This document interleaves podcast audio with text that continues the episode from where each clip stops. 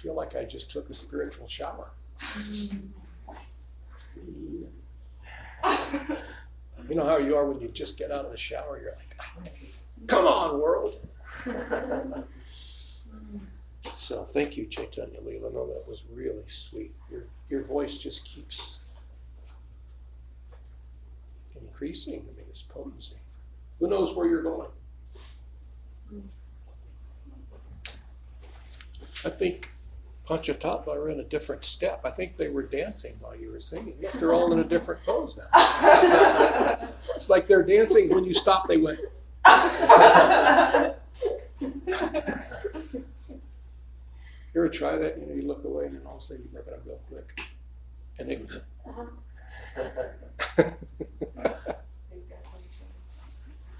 so, 15th chapter continue.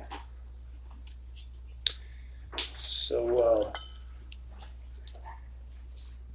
does anybody have any reflections from last week that they want to kick it off with? Or should we just dive in?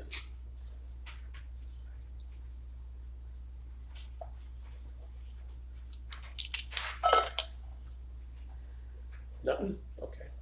Let's kick it off. I'll kick it off. I thought I think we'll start. I don't know exactly where we left off. I know we didn't make, but it's a short chapter. It's only like I think twenty verses.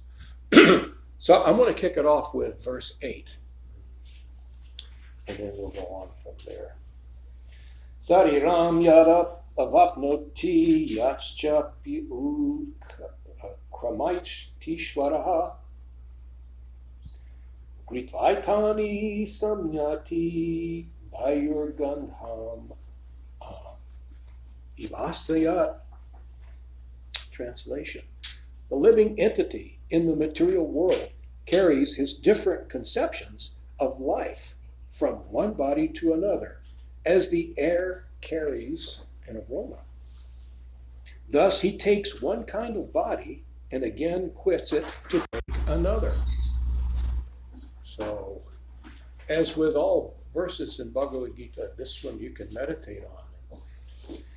What I like to do is to break it down sentence by sentence. What is Krishna saying? As the living entity in the material world. Now, we're talking about the living entities like us. We're here in this material world, so we're on this side of reality. Okay? So we're in the reflection of the real. The spiritual world is the real world. We're on this side. We're caught up in the reflection, you know, the illusory part. So, as a living entity in the material world carries different conceptions of life from one body to another, as the as the air carries uh, aroma. So, like you can. Uh, walk past the field of flowers and uh, you'll smell the air coming across that field and the aromas of the flowers are coming with it. Likewise, if it's something not so fragrant, that would be there too.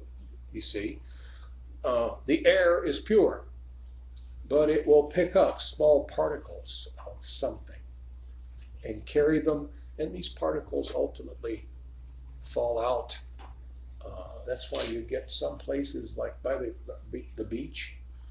You know how the beach, the air is always, well, depending on what beach. if it's Chowpatty Beach, maybe not. You know, uh, but some beaches, most beaches, you get this fragrance, and it's there's nothing in the air except iodine. This iodine, these layer is about six inches above the water. and this comes, you get you get this. It's supposed to be very healthy. And so going to the beach is like you get fresh air. Uh, there's really not much out there in a, in a clean ocean. And some oceans are clean. Some of them maybe not so much, but others are clean. And you get this pure air with a little bit of iodine, you see. So uh, but the air itself is pure. So uh, you, the living entity, carry different conceptions of life from one body to another. See, it's very subtle. This conception, uh, conception that you have of life. Uh, thus, he takes one body and again quits it, uh, quits it to take another. So, this conception that you had when it was checkout time from your previous body carries you into your next body. Now, that conception that you had uh, will cause you to perform certain activities. It, it, causes you to, it gives you a certain uh, decision making process because of your identification with a particular aspect of this material world. So you, your accepting and rejecting propensity is based on this conception. You see, your decision making. So therefore, your actions will be based on that conception that you have in that previous body. So that means that your reactions going forward because of your actions based on your conception will cause reactions, karma. You see? Uh, uh, you had a nice question that I've thought about from time to time about uh, does one take a female body due to karma? Uh, yeah, karma, but is it bad karma or good karma? Is a female body considered a lower birth? So there's yeses and nos here. Just like we have the real world and we have the reflection of. If you are like all the other living entities and you take a female, female body, whether it's, it doesn't matter if it's human or whatever, you know. So if you take a female body and you're in illusion, insulated from the concept of just exactly who you are, part and parcel of Krishna, and you don't know who God is, and you don't know what your relationship is, yes, it's a lower body. Why? Because almost everything else is going to try to uh, manipulate you. You see? That's true in most most species, maybe not all of them. so, but in the human species, it's also true. Uh, the female body, in the material concept, uh, she's uh, it's a lower body because she needs somebody to protect her because uh, she's open for uh, misuse. Mostly by men, mostly by the male of the species of whatever female body that you have. The male will try to uh, dominate. Why? Because the male thinks he's his body, the female thinks she's her body, and so the male feels, I'm stronger, so I can do what I want. You see? So uh, this gets a little difficult to understand in the modern, if we put it into modern day. You see? Let's back up. Okay, is the modern day, quote unquote, modern day, is this reality? I mean, is this the way human society is going? Is this, in other words, is the world a really good place now because we have economic development? Because you nowadays you don't have to grow your own food while you go to Whole Foods or you go to uh, Sprouts, you see, or farmers market. You see, you don't have to do any of that now. Why life is so good, isn't it? But this very life that we have is digging the grave of human society because of pollution, misuse, overconsumption. Why, just the packages that I notice in America. You notice in America that, did you notice? In America, the containers are worth more than the stuff that's in them. You, you buy some something in India, and the container is cheap. I mean, it's barely holding together. You know, it's just enough to keep the stuff from leaking out. But in America, part of the sales pitch, silent sales pitch, is you see the container you think, wow, and look at that label. So you've got this container that's several hundred times better than it needs to be to deliver that liquid or whatever into your face. And then when you're finished with it, you let it go. Some people say, but I recycle everything. Yeah, well, not everything. The, the, the, the amount of stuff that goes in to be recycled, uh, the percentage is smaller than we would want to know. So, but anyway, my point is, whether you recycle or not, we recycle. You know, occasionally I recycle. But uh, what do they do with it? Not enough. Still, it's broken. You see, whenever I come back from India after being there for a long time, I may buy something, and I'm looking at the c- container. And Keshva's always, he's always chastising me, you know, because I'll finish the container and I don't want to throw it away. I want to reuse it. You know, it's too good to throw away. And Keshva said, Dad, look, we've got a whole cabinet full of containers, okay? And I just can't, if I get something that, that's in a nice jar with a good lid that seals, I, it's, I cannot throw it away. I can't recycle it. I wash it out and I think, I'll need that. But I remember a time when a container like that, in our lifetimes, a container like that, you'd think, wow, this is great. You know? So it's like mason jars. Mason jars. Nobody ever threw away a mason jar. Well, that would, if you ever broke a mason, I remember I was using my BB gun. I was shooting target practice, breaking mason jars one time. I shot like three of them, and my mother came up and spanked me. Said, what are you doing? It's waste. She kept them for, she'd keep them for 100 years. You change the lids, you know, when you can. When you go to can, you need canning, uh, can, new canning lids to first seal. So, so this society, as we see it and as we know it today, is vastly broken. And we've already discussed there's no way that it can endure. Uh, when the rest of the world gets up to the consumer level that we're at, the economic level that we're at, we're going to run out of resources. The, we're not going to rob the world of resources. The, the earth is so vast, we can't rob it all. But we can't take it out of the ground. We can't manufacture it enough you see, to give seven and a half billion people, by that time maybe eight billion people, the same consumption rate that we have. So this is craziness. So let's back up, and I always like to use Lord Chaitanya's time, 535 years ago. People grew food. Even when I was a kid, most people grew food even people who lived in the city. I remember I was in an Italian neighborhood and they all grew tomatoes or something in their backyard. They couldn't help it. You're not going to stop them.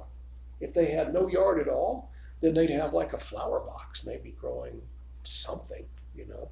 So at the turn of the century, going into the 1900s, uh, 97% of the population was agrarian, meaning they grew at least a, some portion of what they ate. 3% was not. So today, that's reversed. It's about 3% of the people actually grow and 97% consume. So therefore, you have these massive farm things. It requires, it actually, to, to do it on that scale requires artificial fertilizer, artificial uh, pesticides, if you're going to farm 10,000 acres, you need these incredible machines. And it causes a whole ripple effect of things that you have to arrange for a few people to harvest enough food to feed the, the numbers. You see, you have to crossbreed and, and genetically modify. I know that's a nasty word, but they do it. They've been doing it for well, for thousands of years, but now they say it's they're doing it differently. I'm not a scientist. But now they have like tomatoes. You notice all the tomatoes. Well, I don't know. Maybe that's just normal to everybody. But remember, when we used to go to the store when we were kids, every tomato was a different size. You know, different shape. Some of them pretty, some of them not. Now you go to the store, they're all really pretty. They're all the same size. They're the same size so that the machine that harvests them is it's set to you to harvest that size tomato or pear or whatever. They all look the same. But that's not quote unquote the norm. It used to be used to be when, when I was a child, you had to watch out when you're eating an, an apple because you might get a worm in it. You know? And even worse than that is finding half a worm in it. So, but it's not like that anymore. So we're, we're in this illusion that, so the part of a woman in today's world it's kind of like forget about you being a woman. We need you to step up and get shoulder to shoulder with the men. We need you to go sell insurance and do this and do that and go to war and you know because it's it's good for our economy. What economy? If you do your thing, the farmers out there, those mass industrial farmers, they'll continue to do what they're doing and we'll all be fed. But we, and not only that, not only that, but you have, it's your right to do it. Not only that, it's your duty to do it. So we're, our society is forcing women to go shoulder to shoulder with men. And what's happening is the men are, a lot of the men are saying, well, sure. If you want to do it, I'll just let you do it. You know, I'll back off a little bit, you know. So that's what's happening in today's society. So, because the ladies in business, in the business world, it's not a physical exertion kind of thing, you see. I mean, it's like if you have uh, one insurance salesman and he works out and he's real buff, strong. And you have another insurance salesman and he's kind of small bodied and not that healthy. It doesn't mean that the, the healthy buff guy is going to sell more insurance. Doesn't depend on physical exertion or strength. It depends on getting in there and doing what we tell you to do. We'll give you a process. You go down there and you walk in and you tell that guy this, and if he says this, you say that. If he says that, you say this. So we've we've streamlined it to where the world that and it's like we don't need you to pay any attention about the real world of growing food. That's for the low class people. But you're higher class. You just go and you do. so what we do, what we've done is we try to make this like an even thing for all people, male, female, whatever. You see. And we've already discussed, I think, that what suffers, we all know that the, the, the, the home in America is suffering, and, and Europe as well is suffering. Why? Because the presence of the mother isn't there. Nor, in most cases, or many cases, is the presence of the father. The father oftentimes becomes like one of the children. You know, he's going to go off to his office and she's going to go off to her office and drop the kids off at somebody's what do they call them uh, Charity. huh Childcare. childcare yeah daycare so he's off at his office she's at her office and they're doing similar things you know he's on a computer selling insurance she's on a computer doing something else whatever and uh, it's kind of like the pressure is put on women to earn. You know, we expect you to. I've talked to a lot of couples, and that the stress between them is well, either he's not making as much as her, or she's not making as much as him. He's not carrying enough of his financial weight. She's not carrying enough of her financial weight. So the whole reality has changed. So the conception that we have right now is kind of tainted by this society. Uh, we, society, they're not saying this out, but they're saying it subtly. We don't want you to be a woman. We don't need you to be a woman. Huh? You, be a woman if you want to bear children. Other than that, we want you to take this rifle, or we want you to get in that company car, or we want you to go do that. You see? We, we want you to be a productive part of our economy. And if you don't, well, then you're not stepping up. You're not making your rightful contribution. See? Now, back up to Lord Chaitanya's time. So, uh, most people grew stuff. most people depended on the ground, oh, rainfall, you see. So, uh, it became very important if you were a strong man or a weak man. What to speak of a strong bodied man versus an average strength woman. They're not as strong as men, they're just not. So there is a differentiation in the application of what they actually do. So if it was if it was all men and no women, the stronger guys would say, "Hey, look, dude, I'm going to go work in the field. If you go out there and try to keep up with me, it's going to kill you. So why don't you take the food that I harvest and bring in and you cook it while I'm out there? Or if it was all women, no men, just all women, the stronger women would say, Hey, listen, dear, come on, you're killing yourself out here. Let me do that lifting. You do the, the things that I need to be done for me to do the heavy lifting. And I need to do the heavy lifting or, or none of us are going to have food and nobody's going to have clean dishes or clean clothes or so there's a harmony that works together regardless of the size or the sex of your body. There's a, a part that you play in the natural and the way the world has been for eons before that. Now it doesn't go back quite 500 years so even just 100 years ago. It was very much like that. As the world started to put more demands on females to uh, step up and carry the weight of a man, we're not asking you to do heavy lifting, work in a factory. We're asking you to do whatever, you know, whatever else that we have. We have people to do labor, you know, and they're on $300,000 tractors, you know. So we have people to grow and harvest the. We have all that. We just need you to get in here and do with the rest of us. So, so these conceptions that we carry with us.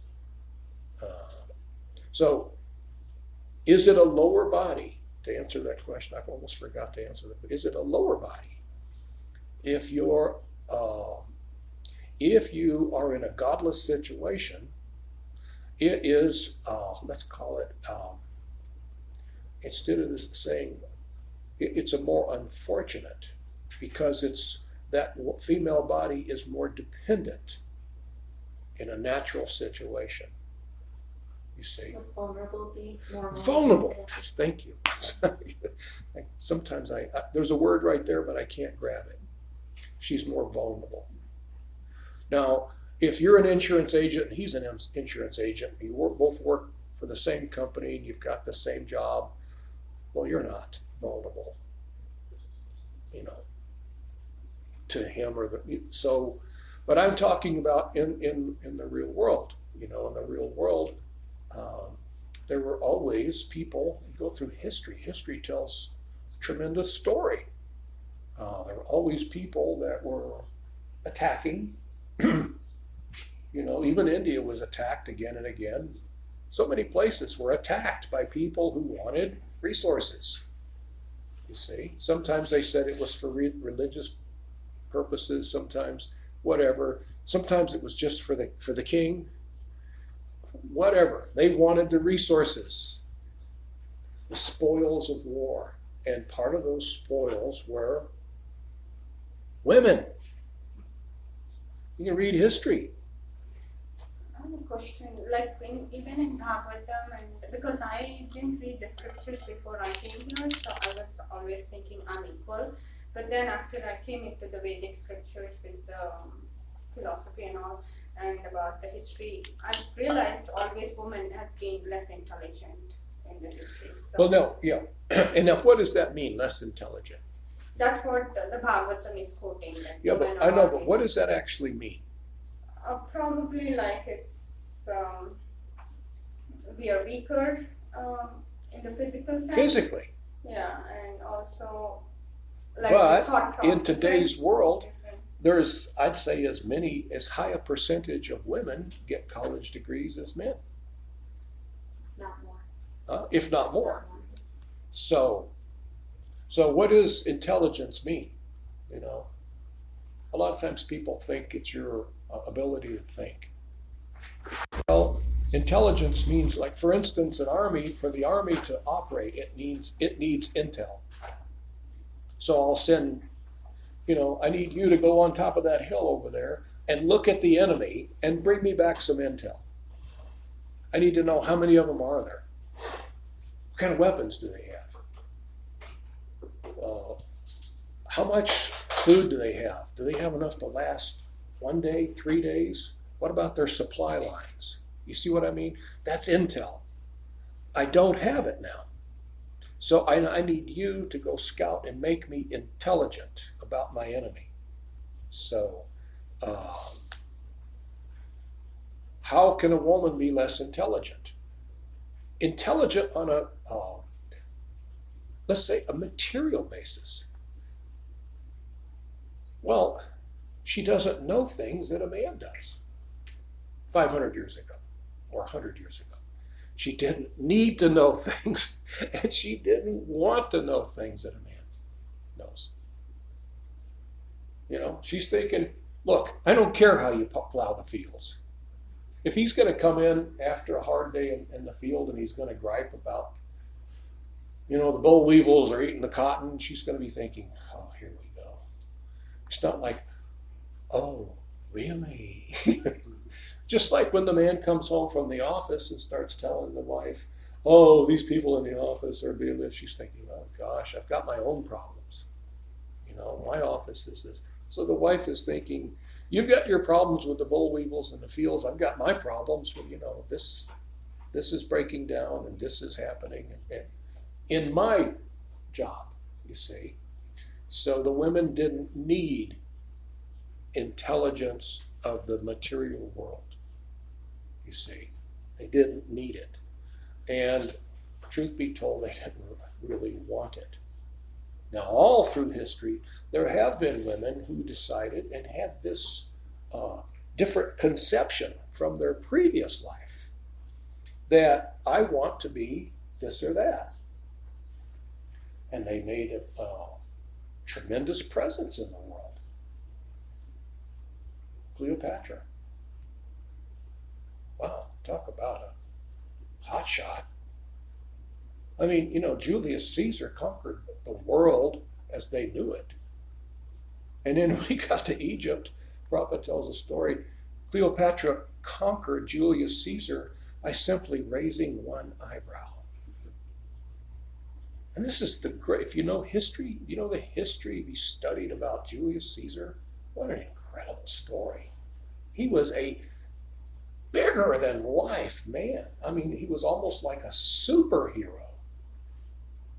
He was a general, a warrior. He was genius and brave. He was like, he figured things out. He had been kicked out of Rome because people were worried that he was going to take over. So they kicked him out. He went and became a general and went against everybody's orders, against the emperor, and went and conquered Germania. When everybody, you know, Rome was saying, don't go there, they'll kill you. And he went and conquered them and brought that part of the world, you know, back, and they made him emperor. I mean, he was this guy, and yet Cleopatra just bam. So then, and she she bore his child. So then, uh, after Caesar, it was Mark Antony. She did him. She conquered him too. I mean, we can go on and on. Margaret Thatcher. Wow. You read about Margaret Thatcher. What a what a leader. I mean, we can go on and on. So there are, from time to time, people who have a certain conception of their life and of, of what they do and how they do it, and they kick down the doors and take over, you know. So How much the karma plays in the sex of the. on the material side, uh-huh. hundred percent. I had the karma. I took birth as, as Cleopatra. I had the karma to be not just a, a, a woman, but a very fabulous woman. According to what they say, Cleopatra wasn't even exceptionally beautiful. She was incredibly genius. And she, you know, so karma, yeah. I had the karma. So, um, is it a lower birth? If you take birth in, uh, amongst lower consciousness people, yes, they're going to beat you up. They're going to take advantage of you. You know? Back in the olden times, you may find a good husband. He may be taking very good care of you, and the whole family may be very happy. But then a tribe may come through, kill your husband, and capture you and make you their, their wife, take you somewhere else. Is that a lower birth materially to have a woman in a situation like that? The barbarians are invading. They're killing your, your husband and your older sons. I heard the woman used to go into that fire pit when the husband dies, the king dies, the queen No, used to. That was India, yeah. That was about the sea turtle. Yeah, it wasn't always, but yeah, it was by their her choice. So, yeah. Now, if if you say that on to, in today's world, it's a lower board, people go, oh, "How dare you say that?" Let's fight. Come on, you know. If we go back to natural raising food, uh, not so many guns and bombs and airplanes and stuff, you know, just raising food. The tribes come, they're going to kill the men and they're going to snatch you up and they're going to take you somewhere. Why? For sex. And to get you to cook and clean. And they're not going to do that to the men. They're not going to say, hey, look, this guy here, I think let's, he looks pretty strong. Let's take him back so he can wash our clothes. you see? And if there is a fight, the man has a chance, a better chance of winning and fending off the intruders rather than the wife does. So, yes. So, you've got to take it out of the context of the now, today. So, now on the spiritual platform, is it a lower birth? No. Well, yes and no. She's still weak, she's still dependent. You see? Yeah. We've got this verse here. in my notes. Um, those who take shelter in me, though they be of lower birth, women, vaishyas, and sudras, can attain the can attain the supreme destination. Right. Right. Lower birth, comma, right? Isn't there a comma? Women. Now, if I'm sensitive about that, I may say, you're saying women are lower birth. Well, no, we said lower birth, comma, women, comma, vaishyas, comma, sudras. So we're not saying the woman is a sudra. We're not saying she's a vaisa, vaishya. We're not saying she's necessarily a lower. You see what I mean? But lower, there is that category. What does that mean? She's not. Uh, and it's been my experience that ladies, oftentimes, now I'm not talking about all three and a half billion of them, assuming that half the planet is female, or three and three quarter billion of the women. I'm not saying every one of them is like this, but kind of generally, they're not always as interested in Scripture. They're not. They're just not as interested in studying and quoting and knowing Bhagavatam. They're not. Some of them, a lot of them, really, really are. You see? So, I mean, has that been your experience? Yeah, I would say You know, mostly. Well, and I remember when we started that community in Dallas, you know, we had, you know, a couple hundred people there, half of them were women. And, and so um, the ladies weren't really so interested in coming to Bhagavatam class. They were interested in taking care of their children. Now, the ones that didn't have children, man, they were there front and center. You see? the young brahmacharini, they were there in Bhagavatam class. They were, but the women that had children, you know, I mean, I tried to, I tried to, I think I told you that I tried, you know how men try to fix things and women don't always want you to fix it. Uh, I tried to fix it so my wife could come to Bhagavatam class. And I had this idea that let's get like one or two of the mothers to watch the children so the rest of them can go to class. And my wife says, Why don't you just stay out of it? If we needed your help, don't you think we'd be knocking on your door saying, Oh, we have a problem. Can you help? And I said, But you could all trade off. It wouldn't be just the same ones. From a man's point of view, that is a damn good plan. But from the women's, they all looked at me and said, Get out of here. We like what we're, I'm associating with my god sisters. We're chanting together. We may even read together and we watch after our kids and we talk about what we're going to do and how we're cooking and this latest whatever we have. And we'd rather you guys just stay down the hall. And if we need you, we'll call you. You see? So, uh, that in a general sense is, is true.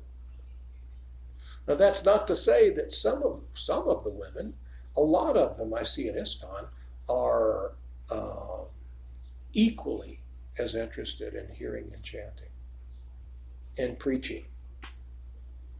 Equally, you see, many many of them. And ISKCON is a place, although they're, I think we were talking. It's either you, someone I was talking with on the on the internet, there's all these things that talk about ISKCON being misogynistic. You know, well, there's about 140 people in the world that are, you would consider uh, the ones, what is the SGGS? You know, the sannyasis, gurus, and the GBCs. There's that layer of those who are the leaders and I know all these guys. I grew up with them. I've known them for seems like a hundred years. You see, uh, there is not uh, in the group that comes and, and, participates in where ISKCON is going. There's not one misogynist. Not one. And if there was one, he would stick out like a big sore thumb. It would be like somebody showing up wearing a purple dhoti dude, what are you doing? You know? so there are some sannyasis, one or two, that are, although I think I heard somebody tell me that one of them is kind of coming around. That are, that, and they don't hate women. They just think that all women should stay in, in, in the house. There's a few grihastas that feel that way. But it's like a, so few, you know, I mean, really, so few. They're not making any noise whatsoever. They may they may try to make noise. Sometimes they're outside the GBC meeting and they're holding they're handing out pamphlets. You know, woman should stay in the home and. Didn't didn't Srila Prabhupada say that a woman when she's a child should be protected by her parents, When she's adult, protected by her husband, when she's older, by her sons. Yeah. That's So true. How, how can she go to the workplace and follow that? Well, that, that there, now you got to take reality and transplant it into the unrealistic world of today. Well, it's difficult. It means that she's got to become more manlike. You know? It means all the guys, you know, men have a tendency to talk men ways. And so now we've got to clean all that up. So it's like, no, no, you know, the women are here too. So, all right, men can do that. They can put away their potty mouth, wash their mouth, potty mouth out. You know, they can do that. They'll just be. The women have kind of a cleansing atmosphere when they mix with the men. You know, all of a sudden their language clears up. You know, things change. You know, so is this making any sense? Yeah. So, uh, but this this conception is is carried by this person. Why did she take birth as a female? Karma.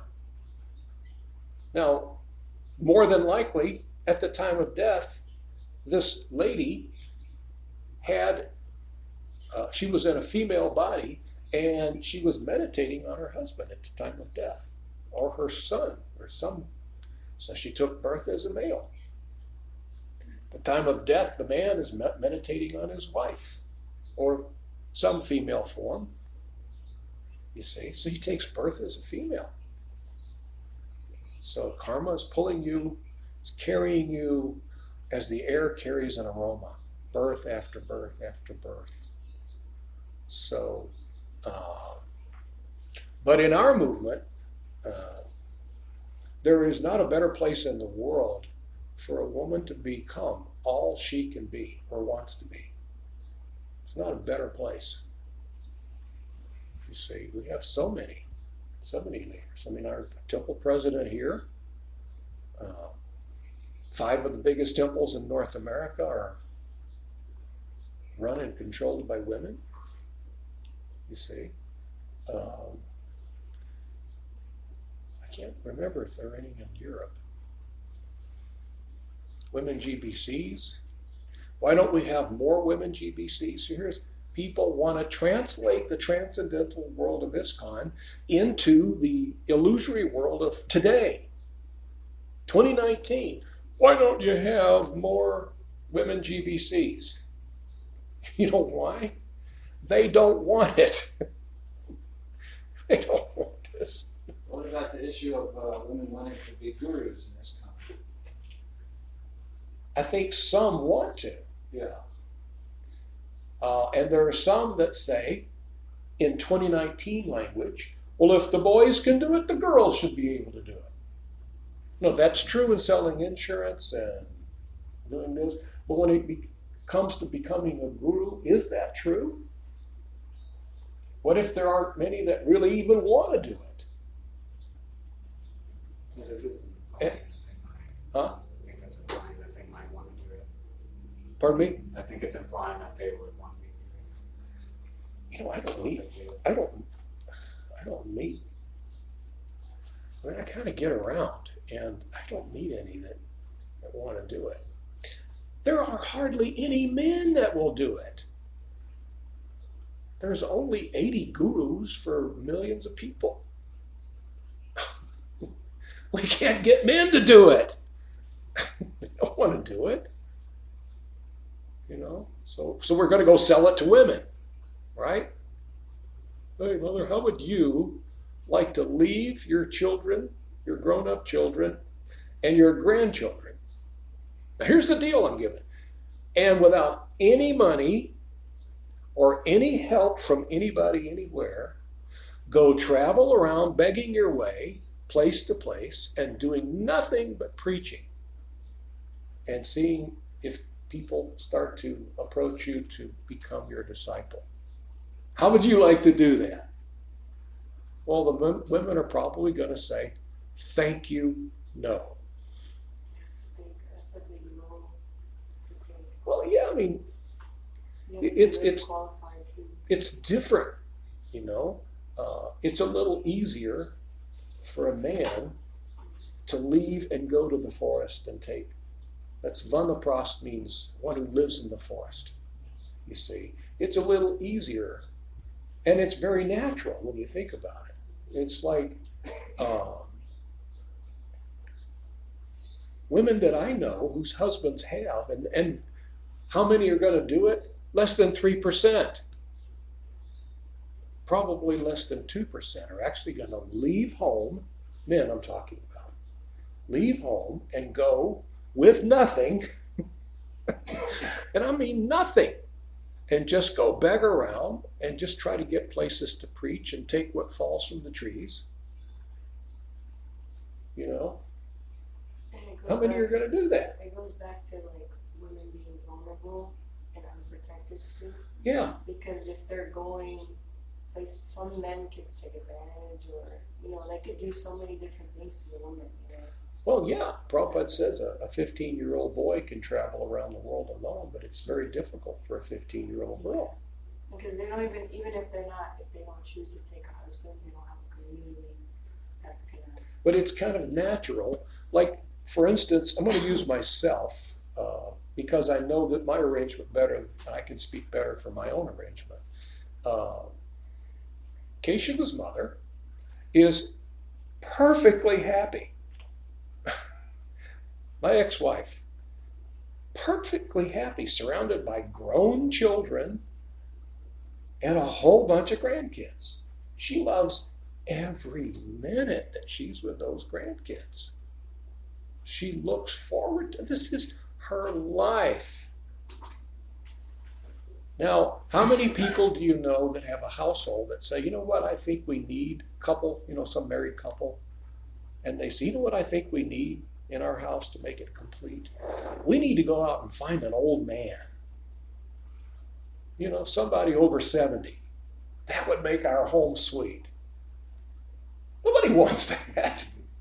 You know, so it's kind of natural if the guy says, I've done it all. You know, I'm exhausted materially. So I'm just going to go and hear and chant and preach. And the family says, Oh, yeah, okay, good luck with that. Bye bye. They don't go, No. You know, it's not like that. Ah. Does Krishna call the guru? I mean, isn't this a, a role that Krishna plants in life? Well, then, then there's that. Then you've got we, if we if we involve Krishna in this scenario, and the guru through through the guru, Krishna saying, um, "You become guru." Uh, that's what I want you to do. You can say, "No, no, no, I'm not gonna. I refuse." Okay, but so there's then there's that. Krishna's saying, "I'm going to give you." some uh, empowerment to do this. If you, it's like mission impossible. Your mission, should you choose to accept it, is to leave home with nothing, and there's not going to be anybody to help you. You're just going to have to beg your way around and see what happens. Just go out and, and speak, you know. So, but in, uh, does that mean I'm not close? with my ex-wife. I don't talk to her very often, and I see her every once in a while when I go through Dallas. I might see her. We're, we're better friends than we ever were. You know, uh, all of my children I'm very close to. My grand my grandchildren are very close to me. There was my my daughter. Uh, you met Priya when she was there. Did you meet Priya? Okay, my daughter she was telling me that uh, my granddaughter, she's like nine, I think now. I can't remember exactly. I mean, I can't remember anybody's age. So, but uh, so she was. She was at a at a birthday party. She took her to a birthday party. My daughter took my granddaughter to a birthday party, and so uh, at this one girl's party whose birthday it was, her grandfather was there and her grandfather was uh, the who is that guy? Well, he's my grandfather, and he was this and that. She starts to brag on her grandfather, and so my granddaughter says, uh, in a humble way, but my grandfather is guru. He's a very important. He travels the whole world every year. And all the kids are like, Really? And she's in her phone. She says, That's a picture of my grandfather. Like, wow. And Priya was telling me the kids acted like, yeah, and how do we compete with that? she was like proud, but not like, you know. So, do I have a good relationship? I have. When I see my grandkids, they love me. You know, I love them. But uh, it's if the man is part of that less than three percent that can leave his grandkids and leave everything that he's built and go off, then um, it doesn't mean that he's gonna it's gonna be he's gonna be unhappy or deprived, you know. But woman is definitely deprived to leave the get back in. Gosh, if a woman, if if Bhaktilata left her scene to go out and preach, I don't see. I mean, that would be the greatest austerity to leave those grandkids. You know, I mean, I just don't see it as a possible reality. You know, so am I getting too far off the subject? Yeah, we're, still. So this has been on my mind lately because I, I we this comes up from time to time. We don't talk enough about it and put it in a perspective, uh, and we have to because we do live in 2019 in North America right now. And so there are going to be people looking at us, comparing us to, do you live up to my standard of how I see a woman's role in society? You, all of you, ISKCON, live up to my standard. Well, no, probably not. You know why? Because we have women who really like being women. We really do. And what I've noticed in society, uh, you know, in my in my years in business, most of the men in I was in the insurance business, and most of, most of the people were men. And in any in, in any circle in any industry, you have some people who are big hitters. You know, they do a lot of the business, and so uh, some of those were men, and sometimes those were women. But of the women who were in that business, there was a higher percentage of women who were the masters of the business than there were men. You see? Does that make any sense? I mean, some of the the women that were in that business, they were superstars. You know, they were uh, bigger than life. They were as good at it as, if not better than just about anybody else. You see, so there there weren't too many mediocre or struggling. There were mediocre and struggling men, and some really big, bigger than life superstars. But there were some women, and they were, and I'm not saying they all looked matronly. Most of them were very attractive. They were highly t- intelligent, well educated, and they knew how to play that game. And they they made big money. They were hugely successful. You see, so so nobody in the world is saying, uh, well, unless it's some little niche group somewhere over here is saying, well, women are trash, and, and we don't say that. But I'm saying if you let the average, the average woman, not all of the in general, if you give her a proper lifestyle, she will embrace having that woman's body, and she'll never be envious of having a, a, uh, a man's position. Now, of those women that I knew, and I knew many of them that were superstars, not one of them told me that I'd rather do this than have kids. They all had kids, and they all felt like, think I'm denying my family. So, I, I'm not super familiar, obviously, with the history of, of Krishna consciousness, but I'm, I'm sure that, like all major religions, it's, it's probably gone through some changes over the years. Maybe at one time women were not, let's say, accepted in the GBC, now they are, and who knows what the future will hold. I mean, maybe at some point women will be I don't know. Certainly, most of the Abrahamic religions, they don't do things the way they used to do it. So, one of the challenges that I find with acceptance of Krishna consciousness or pretty much any religion that I've looked at is knowing that change occurs. It's hard for me to hang my hat on the present. How do you personally deal with that, knowing that the possibility that what you're saying, even though it's valid today, may not be valid in 50 years from now, or, because it may be different, because the world changed as you're Well, describing. in 50 years, the world will change. But if you just do the math at the way the world is going, it's going to change back to people who grow food will eat, people who have cows will have ghee, uh, they'll have milk and milk products. People who do that will be wealthy. They'll I mean, even if you just have enough, you'll be wealthy because the co- consumption rate that we have in, in, in the world right now, the growing economies, uh, I mean, America uses 25% of the resources, we have 3% of the population. Right.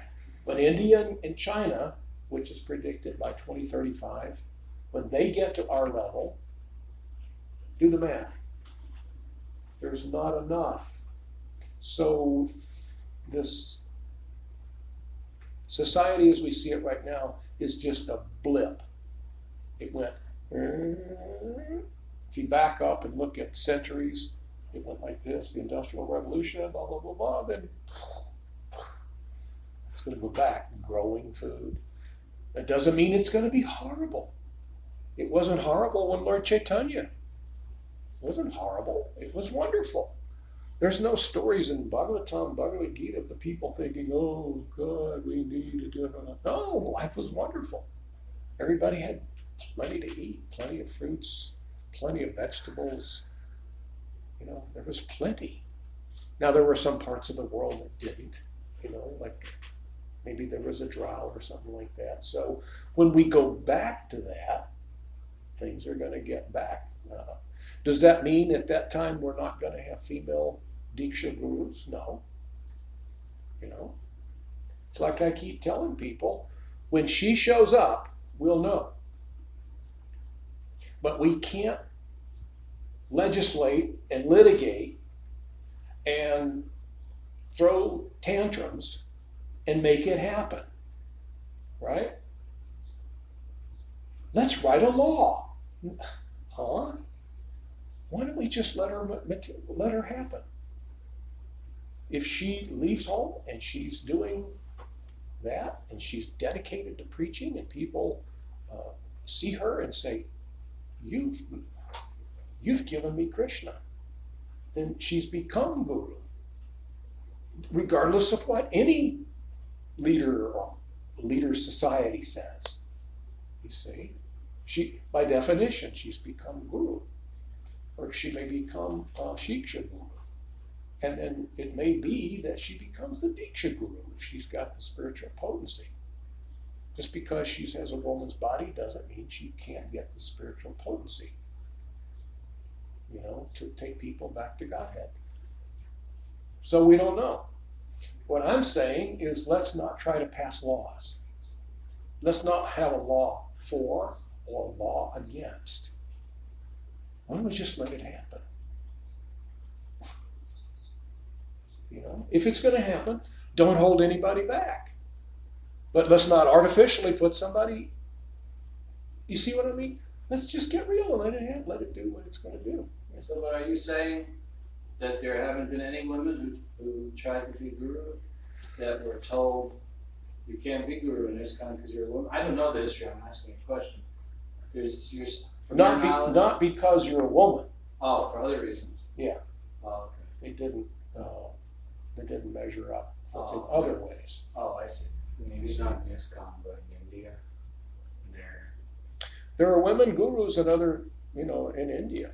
In the history also, I think we had women gurus, I guess. Yeah, in ours, in our sampradaya, there's been female gurus. Lord You know, Nityananda's wife, right? Yeah.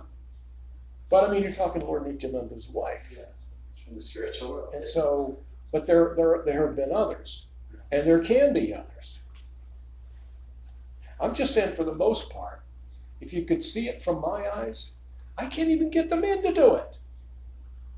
I, you know, I went for a lot for years. I was recruiting my godbrothers, saying, "Hey, Prabhu, you know, why don't you, why don't you take disciples?" No, oh, no, no, no, I don't.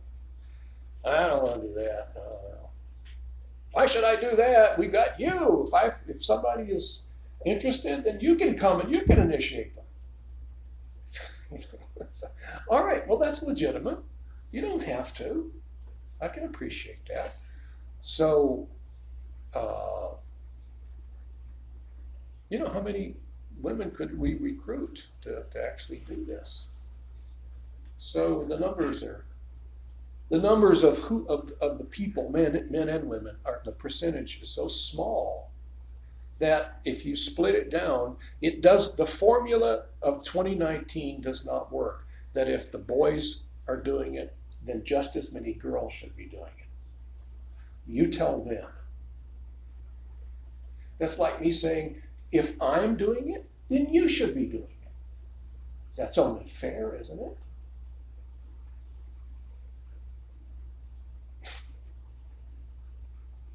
Why should I wander around with nothing? You know? Well, I could still be driving a Cadillac and bouncing grandkids on my lap. And that's not attractive to me now. This is attractive to me. I love what I'm doing. That's why I don't work if you go in with that mentality like I want to be one because If you want to do it, yeah, it's like that disqualifies yeah, you. it's not. If you start out saying, "Oh, I want to be a guru," well, you know,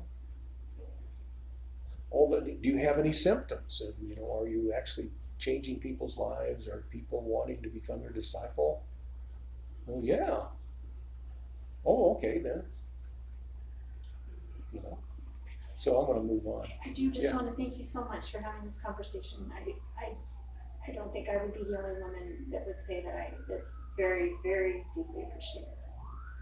Yeah, and I, I really want uh, everybody to understand, especially the ladies, to understand, because this is it's very difficult, and it's been on my mind lately. Since you asked me the question, it, I thought I'm telling myself you don't spend enough time talking about this, and the reason why is because it takes a long time, and I'm lazy, and I want to say it one time and never have to say it again. You know? Did we record today so you can say it again? Good work on that. But, you know, I actually, when I get real with myself, I don't mind it. I don't mind it. That's very helpful. You know, and, and it's, but we we have to translate. We have to get out of the consciousness of 2019, seeing that this is real. Well, no, it's really not, because Lord Chaitanya's time was real, and we're going to go back to that. You see, it's going to happen. So, yeah. I was just gonna say what you've also discussed before it makes most sense to me is um, like we live in a world of like predator and prey. So basically, it's like a manipulative environment where we try to lord it over and take advantage of one another right. to, to ultimately have a better situation. And so, like women, the way that I understand is they, operate more on a, heart level. So when they deal in the world, they deal from the heart. They, they take care of children. They, they open their heart up. and They trust.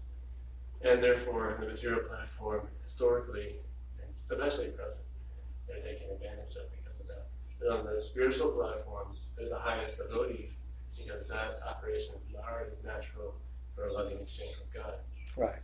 And as opposed, so that's why it's like it switches. The women are the highest devotees because they're operating on that level, and the men might be caught up in philosophy and jnana yoga.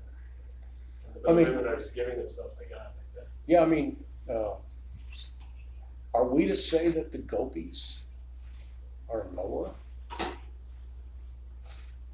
No, they're the highest.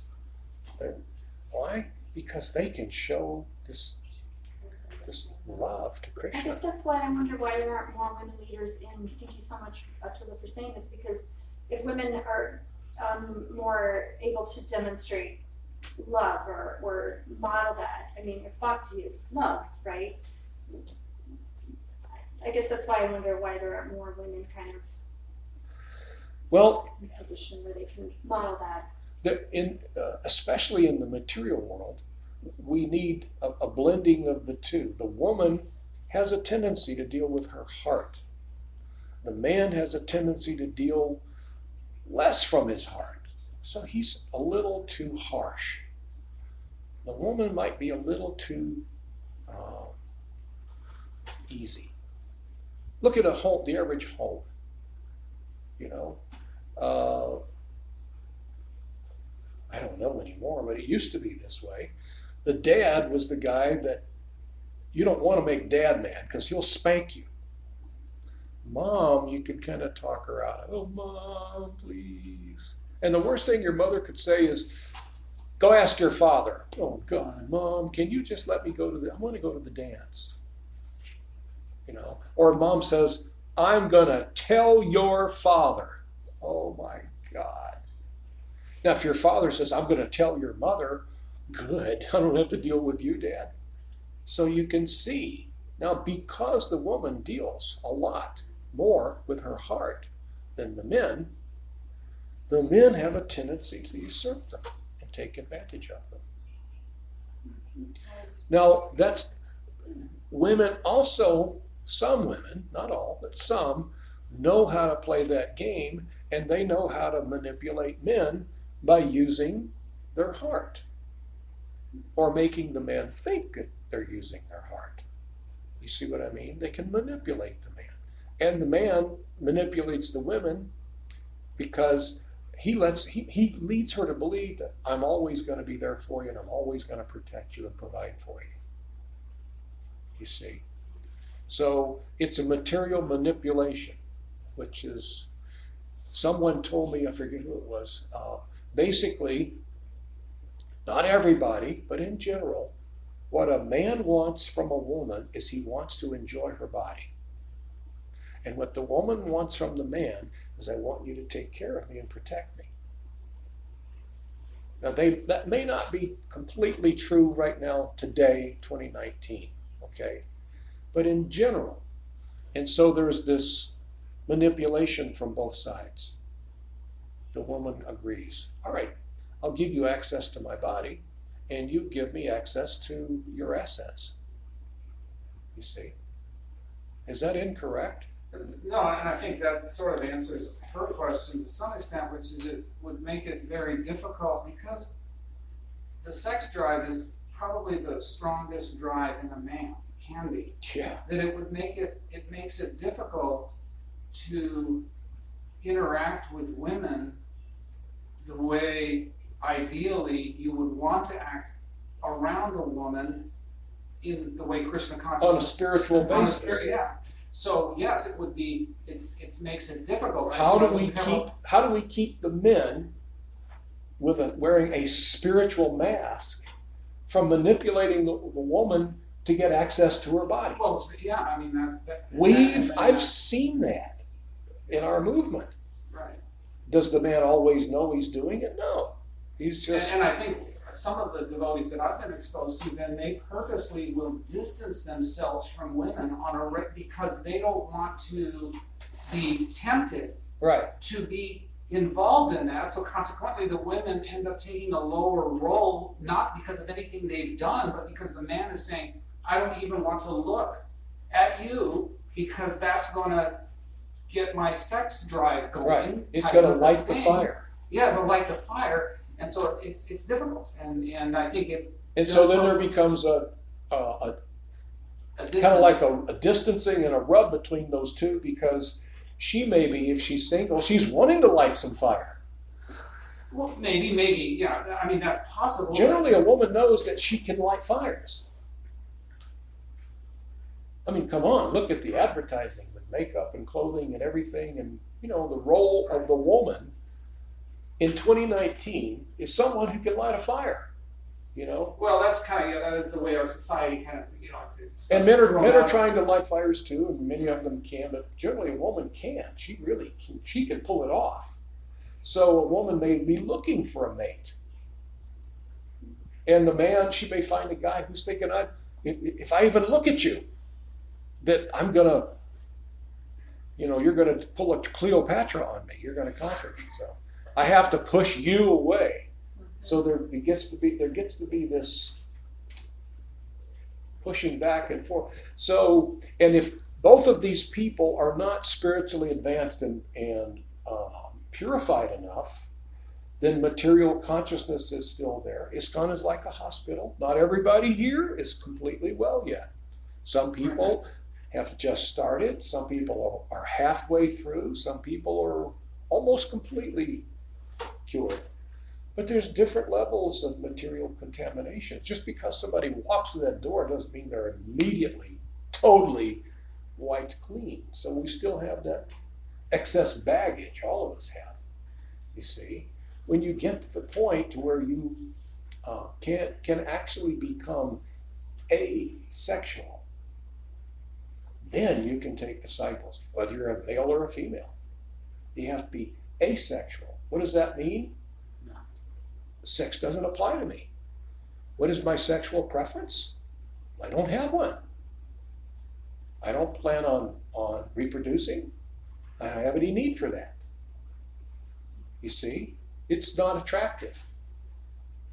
So, can women do that? Yes. Can men? Yes. Can a lot of them do it?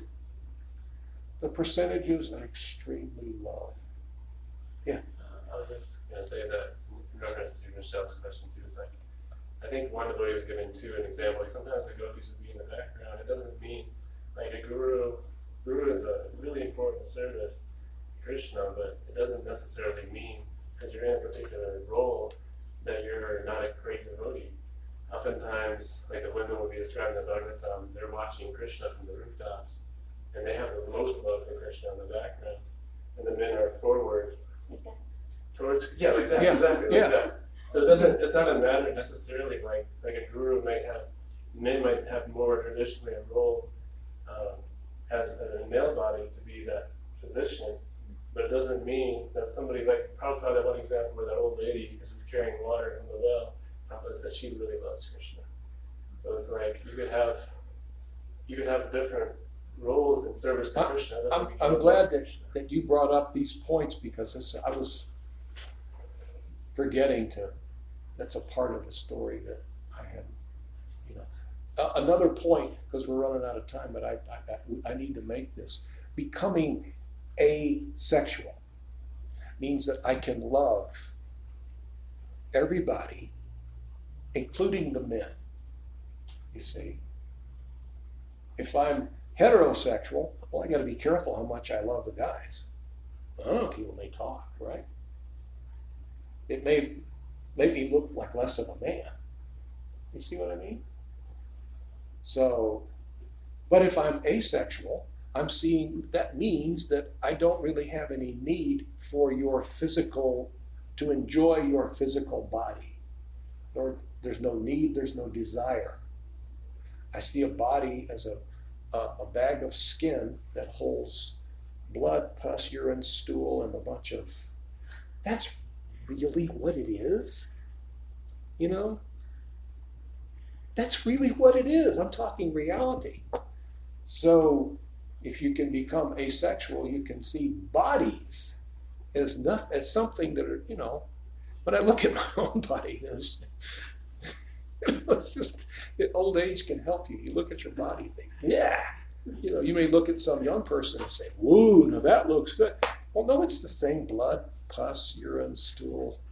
It's the same thing. However, there is a beautiful living entity within that body. There is a beautiful, lovable entity, very attractive. You see what I mean? And there's no physical sex life with that enti- entity. To, to get involved, uh, to, to, to lose your asexuality, you have to start focusing on material bodies. And there's nothing attractive to blood and pus and, you know. That doesn't mean that when I see the devotees that I don't see beautiful people. I see beautiful people, but I see the men as beautiful as I see the women. You see? And you know, like when the when the devotee performs devotional service, it's like, you know, when I hear you chant like that, you become more beautiful. Even more beautiful. When I see you do, doing your devotional service, as, as I see you progress, you become even more and more beautiful. Even from my eyes, my eyes are seeing a more beautiful entity. But I'm not judging you by blood and pus and urine and bones and you see. But there is a physical, radiant beauty, attractive. That's, I mean, it's hard to explain. I don't have the words to explain it, you see. So when you um, digest this Krishna conscious philosophy, you, uh, you're not distinguishing between well, you're a woman, so you're there, and you're a man, so you're. No, I mean, I look at look at the contribution that we see from women in our movement. I don't think women are any less than men just because they're in women's bodies. Prabhupada said my women are better. I, and I, I identify, Prabhupada said, my women are the best. And I, I, feel that way too. In some way, I'm a bit of a chip off that block. I feel my women, you know. I think, for instance, not just to pick out just one, but I think Radha Sundari is, is such an incredible entity. I mean, when it comes to figuring out things, and I've told her this if you get a group of people in the community together and we need to figure something out, Radha Sundari more than likely is going to be the smartest man in the room. She'll have it figured out. She knows her, she's got a mind like a steel trap. Am I wrong?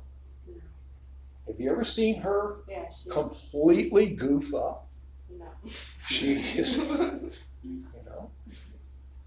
But like I was thinking, like even in these like women that take these leadership roles, there's like this, like in their nature, their qualities. There's like a balance of like this. They're feminine, but yet still have like these masculine It's a good point. Look how feminine Radha Sundari is. but But not- she's as smart as any man and Yeah. smarter than most. So it's not just because they're in a woman's body or a man's body. They Right. take on different. Like it's like it's the soul. And, and this is a good point. Yeah. Radha Sundari likes being a woman, Yeah. so she's not trying to. You think she couldn't become in charge of something? She doesn't want to do that. And whenever she comes up with her ideas, which are generally the best that everybody puts forward, she does it in such a shy and humble way. You know? She doesn't want to say, well, again, I'll say.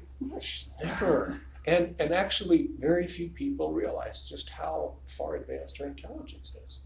The same with. She um, doesn't try to run she doesn't want to show it off. It just is what it is. And she's comfortable in that arrangement. Not Mother Sindhamani's that way. She's highly intelligent.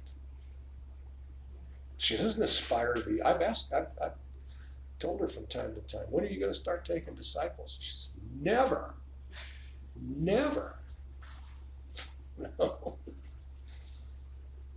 So, like I, wa- I was thinking earlier like like like with Nurse Melanie too like there's a certain uh, like when they step in the room there's a certain presence about them that's Yeah. just like no man's gonna even come close to that. You know, like it's just kind of like this.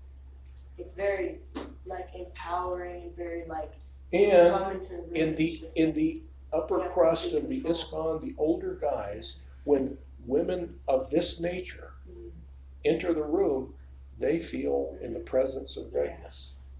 Not because she's a woman, because- you're a great soul. Just like when a when a a devotee, a man that comes, oh Hare Krishna, you know Mother Malati, you know, all of all of the men, the sannyasis, the big gurus, GBC, they oh, Hare Krishna, you know, and they mean it. It's like recognize you as a great soul, not because you're a woman, because you are that great soul. So now, are there some lower conscious people that haven't overthrown their bout, their battle with the material energy? Are there some of those people who haven't made enough advancement who would think that, well, Mother Malati's just another woman? Yes, they're there. They're, they're here in ISKCON. Yeah, And you know what? I don't really care what the rank and file says. If I'm going to follow in footsteps, I'm going to follow in really big footsteps. I'm going to follow the leaders. I'm going to follow the people that have been doing this for so many decades, and they're actually uh, they're actually living the philosophy. Not somebody who takes a, a who can grab a piece of the of the uh, shastra and try to say this means that all women are lower than men. Are they there in ISKCON? Yeah. But they're all buck privates and corporals, maybe. You know, nobody salutes them. You know, we don't care what they say. They just look silly usually. Huh? When you see them like say something on Facebook, they just look silly. It looks silly. And when those guys come to Mayapur and they're around the upper crust leaders, they're like, you know. And I saw one of them, some of them I, I know they're kind of mouthy on Facebook, and I'll, I'll kind of intimidate them. They'll be like, oh, hurry, hurry, go, Prabhu. You. So, wow, is that all you've got to say? So, wow, would you like to come into the meeting? We got the whole leadership here. Would you like to come in and say what you were saying on Facebook? Oh, Prabhu, no.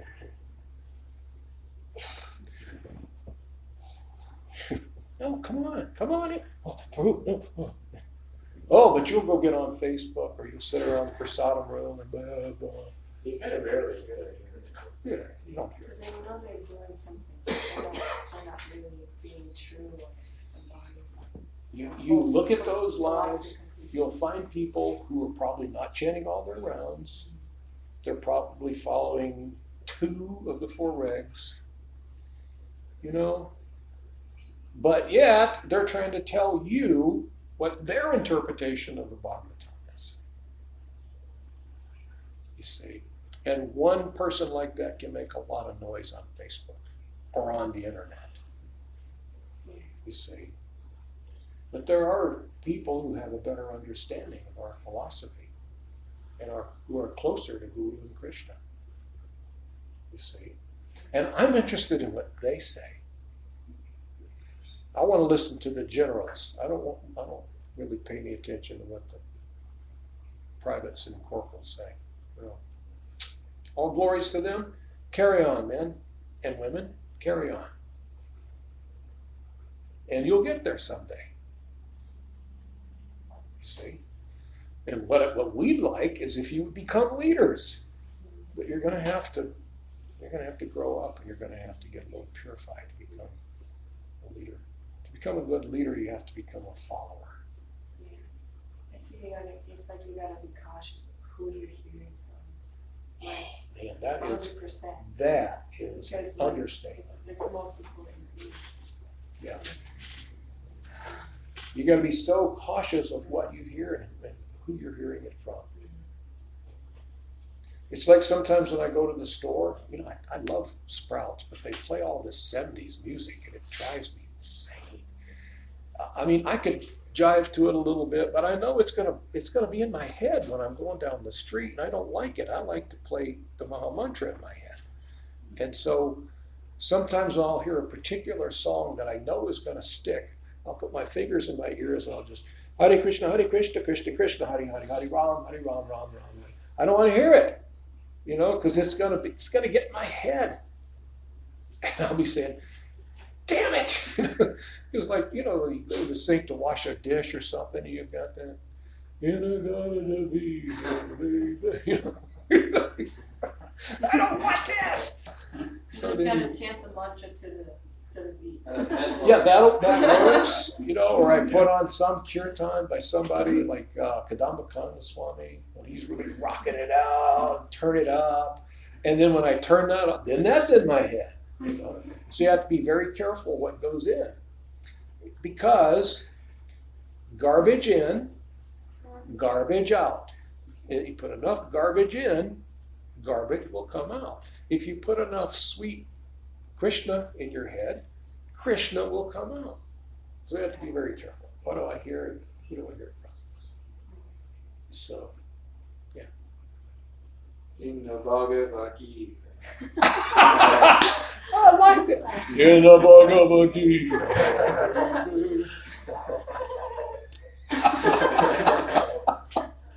oh man. I only hear that song once every 20 years. Next time I'm ready for it. Uh, so it's quarter after six.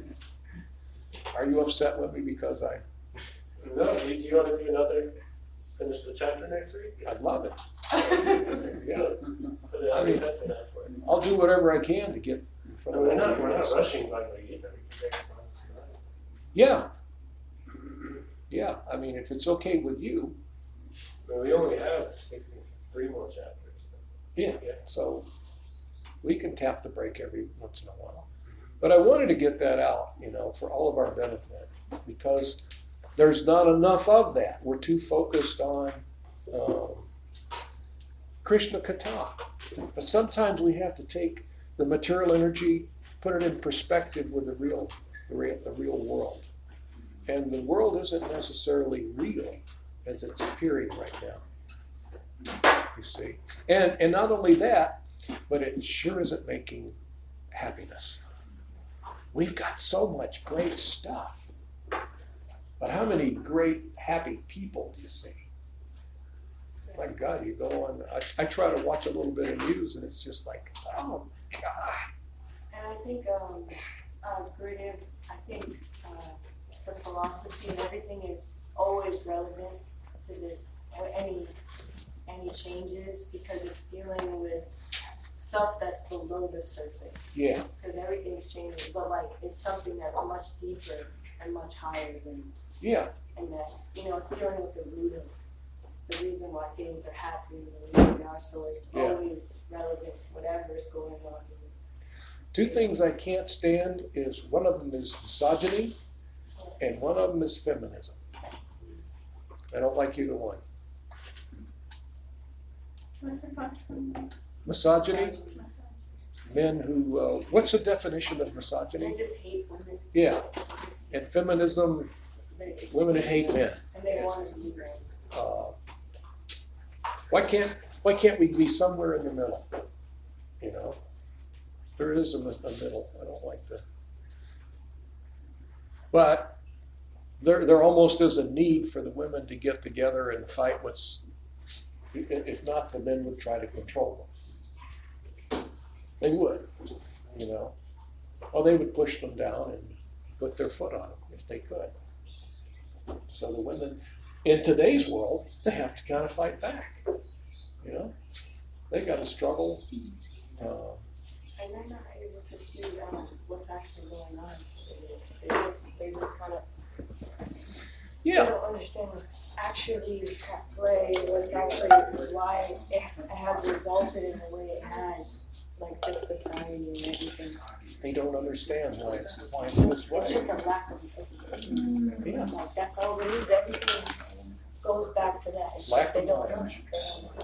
They don't have If the we could proper give understanding. if we could give proper knowledge to everybody, we wouldn't have a problem. Yeah. People in ignorance like